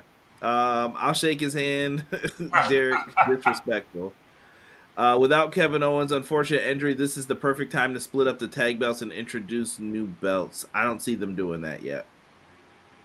My bad, Hubs. So what are your thoughts? Because it's not just going to be me. I was actually going to try to skim over this. You know how I feel about Cody, man. Cody is a politician at the end of the day. Cody is going to do whatever he's got to do for Cody. What I don't want to hear is, though, that, oh, I love AEW. I have a special connection with AEW. What you did was technically embarrass AEW. An executive, one of the first people to go, ugh. What did Tony not give you? And once again, I know people are going to argue. Me and Rob have this conversation, and he says Tony let him book himself like that. That's true, but Cody didn't have to suggest the idea either of him never being world champion again. That's foolishness. In my opinion. Why would you do that to yourself? You know, I know zero sense. I know that I have a reputation of being a little bit over the top. That's who I am. I love who I am. You all love who I am. But you know something? This Cody thing really does bother me. Like, real talk. This match isn't no DQ or anything, right, with Cody and Brock? There's been no stipulation as of this point. Okay. Cody thinks like a politician. Yeah, dressed like one, too. No, Cody is a politician. I'm telling you guys. Like, I would look in that man's eyes. I would shake his hand. Like I said, I would say, you're a good person. I think you're a good person. I think you're a good family man. I think you're a good human being. But you leaving AEW was just not – it wasn't a good look, bro. It just wasn't a good look. Like I said, I think he lost some points in my eyes. Like, because I was someone who liked Cody. I used to cheer Cody's stories and stuff like that in the beginning of AEW. Were some of them off? 100%. But I don't know. I don't know what happened. And Cody giving these answers that he's been giving about what happened, you're just leading people to speculate. Like, you're not giving a solid answer as to why. So he said it was something personal. And he said that he's so happy to be home. Home. No, and big shout out to Rafael De La Ghetto. He could. I don't know if he's a good person. That's true, Matt Lopez. I agree. I don't know if he's a good person. He comes across as a good person. He could be an a-hole. I don't know, but he comes across as a good person. But I would just look that man in his eyes and say, "Listen, as a man to man, you leaving AEW just doesn't look good for you as a human being. It doesn't look good for you. That's a bad decision." Vinny said, "Can't wait to see another doc after he loses to Roman again at 40." Yo, you know something? Go back to Vinny. I don't think you could do that, Vinny. Go back to Vinny. I don't know you, Vinny, but you come across from your picture, from the way you talk. You're a very respectful and nice guy, it seems like. That comment was hardcore, and I love it. I love it. Yeah, that was funny. That was funny. If I hear Roman Reigns music at the end of 40, bro, I don't even know what I'm gonna do. We may have to just come on and just review Mania that like we don't after Mania. I don't see why Cody would be confident, even if Cody is getting told that he's going to win at 40. I believe that they told him, if it wasn't on the bus 2 hours beforehand, they told him a couple of days before the show, you're not winning the match. And there was a comment that I want to scroll up to, if you don't mind, Conrad. It was a good question by Big E, and the answer, the original Big E. And I think the answer is yes. Wait a minute. Sorry. Yes. Yeah, I think the answer is yes. I think if Jay wins at SummerSlam, or Jay wins the title between now and WrestleMania, that Damian Priest cashing in, even if Jay won the main event Saturday and Damian Priest cashed in, that is much more legitimate. And it's actually not a bad booking decision. So big shout out to you for that possibility. Okay. And I think it's time to talk about the main event. It's our background behind us. It is Roman Reigns. Versus... I'm sorry, Conrad. Take the graphic down 1 second, my brother. And Triple H saying that, just coming out saying AEW is a second-rate company. Like, what's the point in saying that in a documentary? AEW was prominently talked about during the documentary. They used the word AEW. They used the word All Elite Wrestling.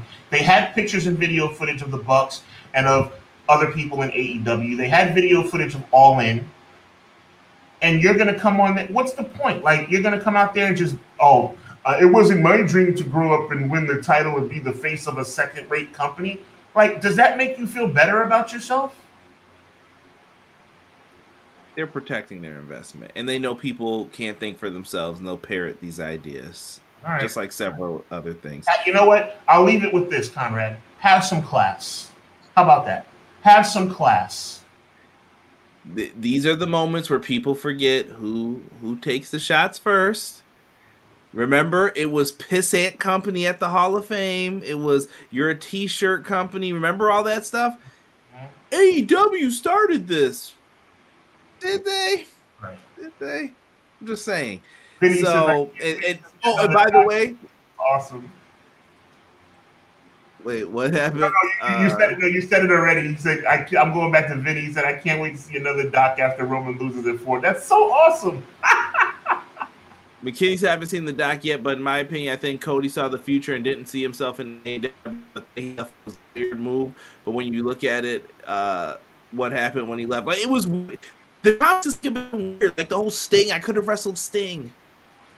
Okay. Right. He said Sting was one of his heroes, so you didn't want to wrestle one of your heroes, so you didn't stick around? I don't know. I don't know what he was doing. And really, WWE's allowed to have AEW footage. I feel like Kenny... Cody and the Bucks and like they all have like this respect for each other. Like, we came into this together. Here, you can use it. It's fine. But I'll tell you what, I wouldn't put it past WWE to do some sneaky crap, because that would, up until that comment, I mean, Cody Rhodes has always annoyed me with the whole welcome home thing.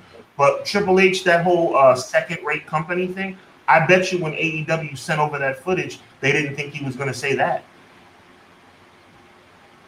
Yep.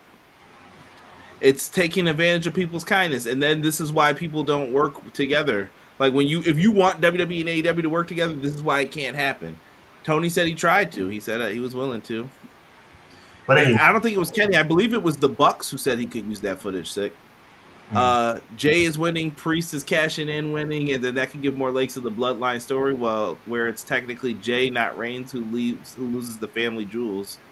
I like can't that. Wait for the CM Punk doc where TK takes a dig at WWE. I don't think we're getting those yet. They're not ready for the docs yet. And I don't think you don't want CM Punk talking about his time in AEW. Let me tell you what happened last year. Kenny's too nice, shaking my head. Keep a mic out of his hands. By the way, weird Matt Lopez sent this to me. Dynamite and Collision are going to be recording together right before All In. Yikes. Should be an interesting night. I wonder why. Interesting for sure. Interesting. Let's get to the main event of this show, though.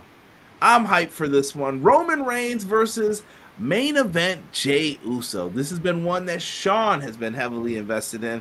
I'm going to keep it a buck because I really have the least to say about this. Roman wins. I'm not believing any of this fallacy. Roman ain't losing till WrestleMania, so whatever predictions, spoiler alert for the rest of the time until someone can convince me, Roman wins until we get all the way to WrestleMania 40. My heart. Jey Uso triumphantly wins the title. It's for the culture. The music is blasting. The fans are bopping. The fans are doing their thing. A la Money in the Bank. It was a party at Money in the Bank. It was a party.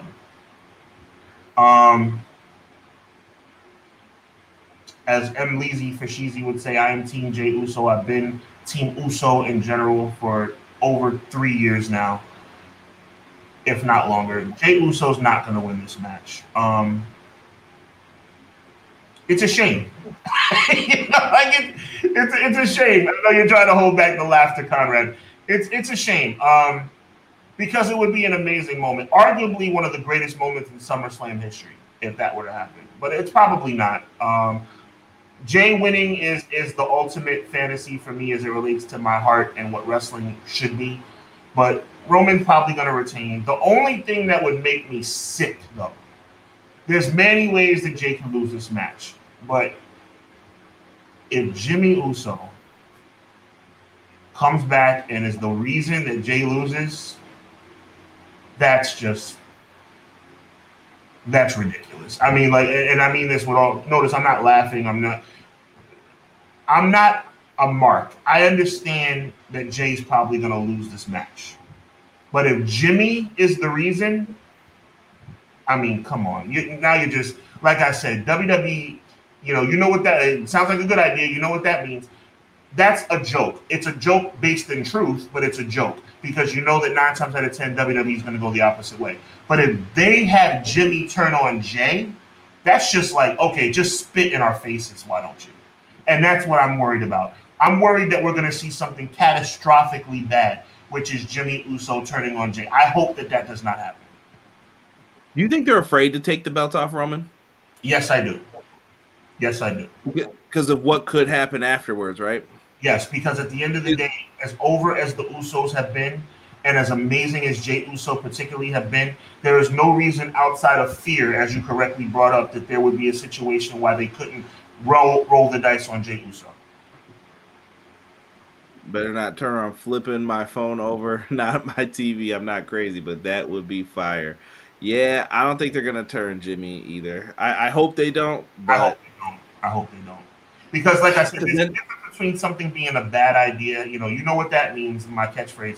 There's a difference between something like that and then, okay, you know what, we're really going to piss the fans off. We're going to make fans want to throw garbage into the ring kind of deal. You know what I'm trying to say?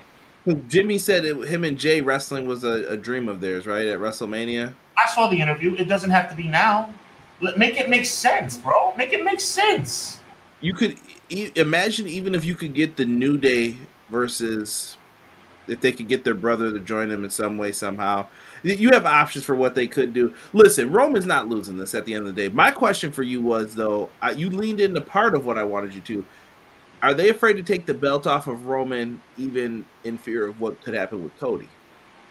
Like, is Cody going to draw what they believe he can draw?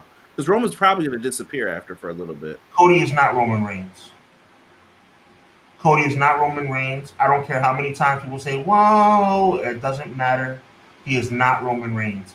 And I promise you, Cody Rhodes as world champion in WWE is going to get stale real quick.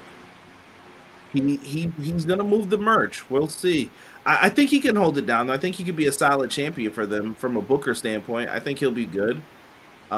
Vinny says, how do you keep the Usos on the same show as Roman after this? This truly feels like the end. It does feel like the end. And I'm hoping they end it correctly. It does feel like the end. Because at the end of the day, that's what it's all about. It's about the storyline ending, but how do you end it? That's the question.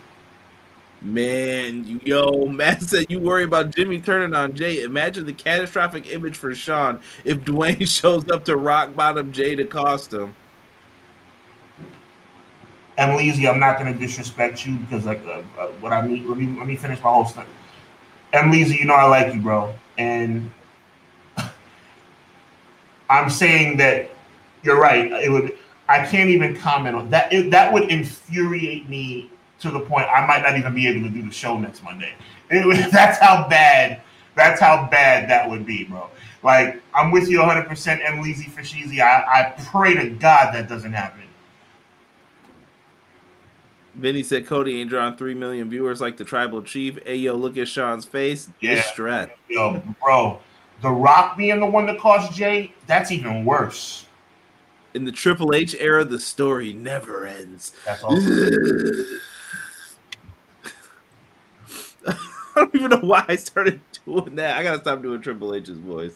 Rafael De La Ghetto, aka Six, says, "Hell yeah, WWE is gonna take it off Roman. Let Kenny Omega say he's coming to WWE tomorrow. Adrenaline in my stroll, straight to the mid card. Here you go. Right.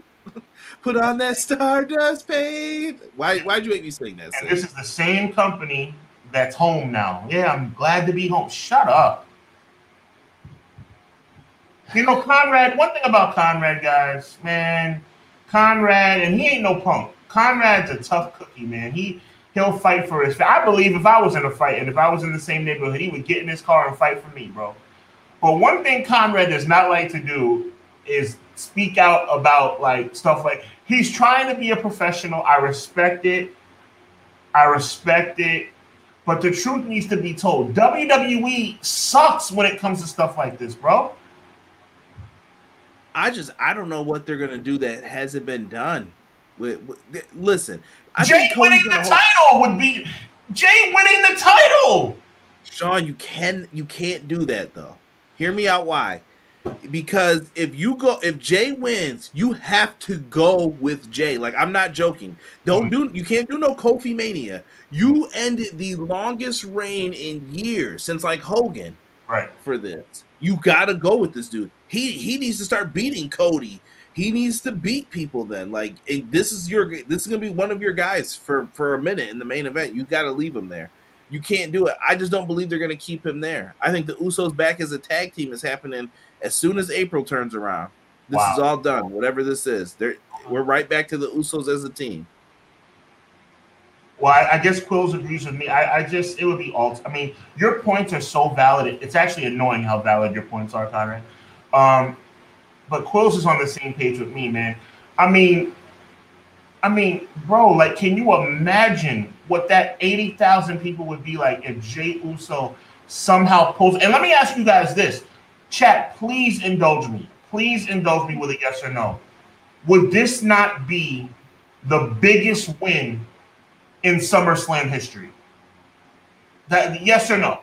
If Jey Uso leaves Detroit as world champion, would this not be the biggest win in the history of SummerSlam? Yes or no? Please indulge me. Here's the question. If Roman wins, who will they put next to feud with him? Who's next and who's left? I don't see Roman defending. Roman or Jay? I'm sorry, Roman. The next question's about Jay, if I said that wrong.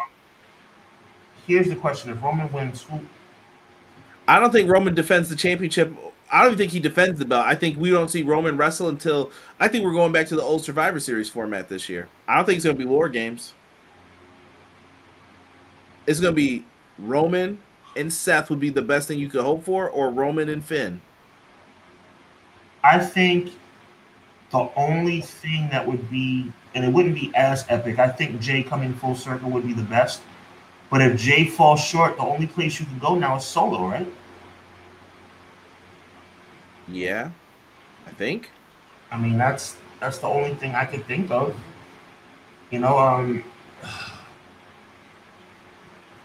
I don't know, man. I mean, it looks like Doug brings up a good. I really am embarrassed if I'm saying. Is it Doug? Is DHB? I always say his name wrong. Yeah. I just know people's real names. I know who they are, so sometimes I just say it because I want to remember. Respect to you, Doug. I love the comment he just left about who ended Pedro Morales' long reign. I think it was Superstar Billy Graham, if I'm not mistaken. But let's just use one that I know for sure, which is Bob Backlund. Iron Sheik was champion for a month, bro. Right? So they used to transition the belt like that. Bob Backlund lost to Diesel the same way. He was the transitional champ. Right, but I'm saying, like, you're so adamant about the fact that Jay can't be the guy. Have you ever heard me say, and I'm saying this rhetorically because I know you didn't, have you ever heard me say that I think Jay should be the face of the company? No. But what I'm saying is you ended that 4-year reign to do what? It would be the most epic championship victory in SummerSlam history, bro. That's why I think you're glossing over that fact, Conrad. You're thinking about, okay, well, what happens next, and why can't we do this, and where do we go from here? Bro, Jay beating Roman Reigns could be, as Quills would say, probably one of the greatest top 5 moments in the history of the company. But you have top five. No. Take more than 2 seconds before you say but, bro. I love you, man. You're my brother. Take more than 2 seconds before you say but. It would be a top 5 moment in the history of the sport. Right, but this is the Bob Holly example. Have you ever heard this on, I'm quoting Bruce Pritchard here one day. We were backstage one day, and then they said, what should we do, man? What ideas does anybody have? It's quiet. Everybody's sitting there for a minute, and Bob Holly stands up. He says, I got an idea. What's the idea, Bob? Put the belt on me. Bruce rolls his eyes and looks at me. He says, and then what happens after that, Bob? I beat everybody. And that was it. So my question is always, what is the next thing after, though? So Jay wins, then what? You get your shocking moment. You'll get your stuff from it. No. But I'm not letting you get away with that, Conrad. I'm not letting you get away with that. You get your talking. This does not mean chat. That's my brother. I'm not mocking him. You're saying, oh, will we get your shot? No. One of probably a top 5 moment in the history of the. I said in the sport. Not true. There's many WCW moments, but in the history of WWE, bro, in the history of WWE, I've already said I don't think it's going to happen. I've already come to grips with that, Conrad. But I'm telling you, Jey Uso winning the undisputed title at this moment, at this time, at this stage in the storyline would be historic.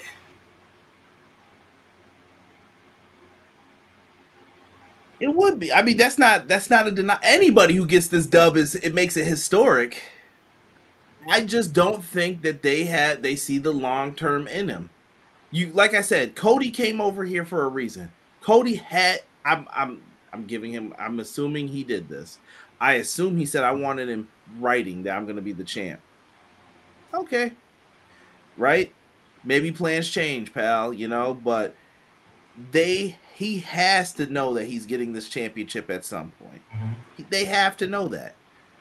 I just don't understand. Like, if you give it to Jay, like I said, you got to go with Jay. Like, Cody's like, I'm next. I'm getting the title shot. Jay better beat Cody at WrestleMania then. I'm not joking. Like, I'm serious. Then you got to go all the way with this dude. And he needs to beat a bunch of people. Not though. I don't want the Kofi Kingston. Dolph Ziggler's here to challenge him at the next pay-per-view. Oh, he beats Dolph. No, he needs to beat top-tier people. Like, no questions asked. Straight up. The top-tier guy. I don't think they're going to let Jay beat top-tier guys. Okay. All right. I don't think they're going to give him the political flex to do it. As much as I want Jay to win somehow, I actually don't think it's the right move to take the belt off of Reigns in this way after coming this far. Sick said, look, I think Jay taking the strap from Jay would be a surprising moment, but unfortunately he wouldn't be a good champ in the long run. As much as I want Jay to win somehow, I actually don't think it's the – oh, wait, I just read that one. You went backwards. Sorry. Pedro Morales' reign, I forgot. I think it was Billy Graham or Bob Backlund. I can't remember between the two. Yes, it would. I would be shocked. Vinny agrees with you. Solo ain't ready, Six says. Yes, it would, but then what? See, that's the question a lot of people are going to ask. What's the follow-up, though? Yes, agree. Solo is the best choice. Vince was about the moments. Triple H is about stretching things out. Yes, I am. Sorry. Roman will reign again, but a Rock return would go crazy. Maybe he'll come back. okay, say Jay wins, then what? It would be a great moment, but what happens after that? Where would we go post-tribal chief run? That's a good question. Guy will Gamble, that Bob Holly story is one of my favorites. I know you're trying to make a serious point, but good Lord. No, but the question, I think, but these are the people in charge. They're going to say that. Okay, you win, then what? Right. That's what they're always going to want to hear. Also, they should have put the hardcore belt. They should have put the belt on Hardcore Holly anyway. No, they shouldn't have. I don't think you end that reign just to transition the belt, fam. That makes both champs look whack. I hear you. Reigns losing when he does, whenever it is going to be memorable. It's got to be when they do it. WWE is a business, brother. They ain't putting the strap on Jay. This ain't Daniel Bryan moment, sadly. Once Roman loses the belt, ratings are going to sink. They need to prepare for that. Do you think that happens once Roman loses the belt? Yeah, everything. Well, yeah, I mean, that's whether Jay wins on Saturday or whether Roman, you know, ends up keeping it till Mania. Whenever Roman loses it, the ratings are going to dip. Listen, we kept you guys over time. What a show. It's time for Raw. I'm going to let Sean carry us out of here. Give us that last promo for us on Thursday, and we're going to head on out.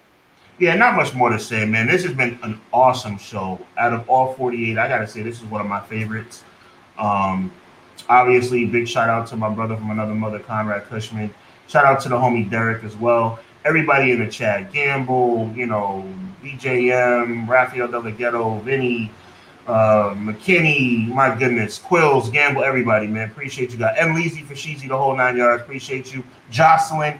Everybody who has joined us, Doug, we appreciate you guys. Meet us on the Hubbard Wrestling Weekly channel, Thursday night, 8 p.m. sharp.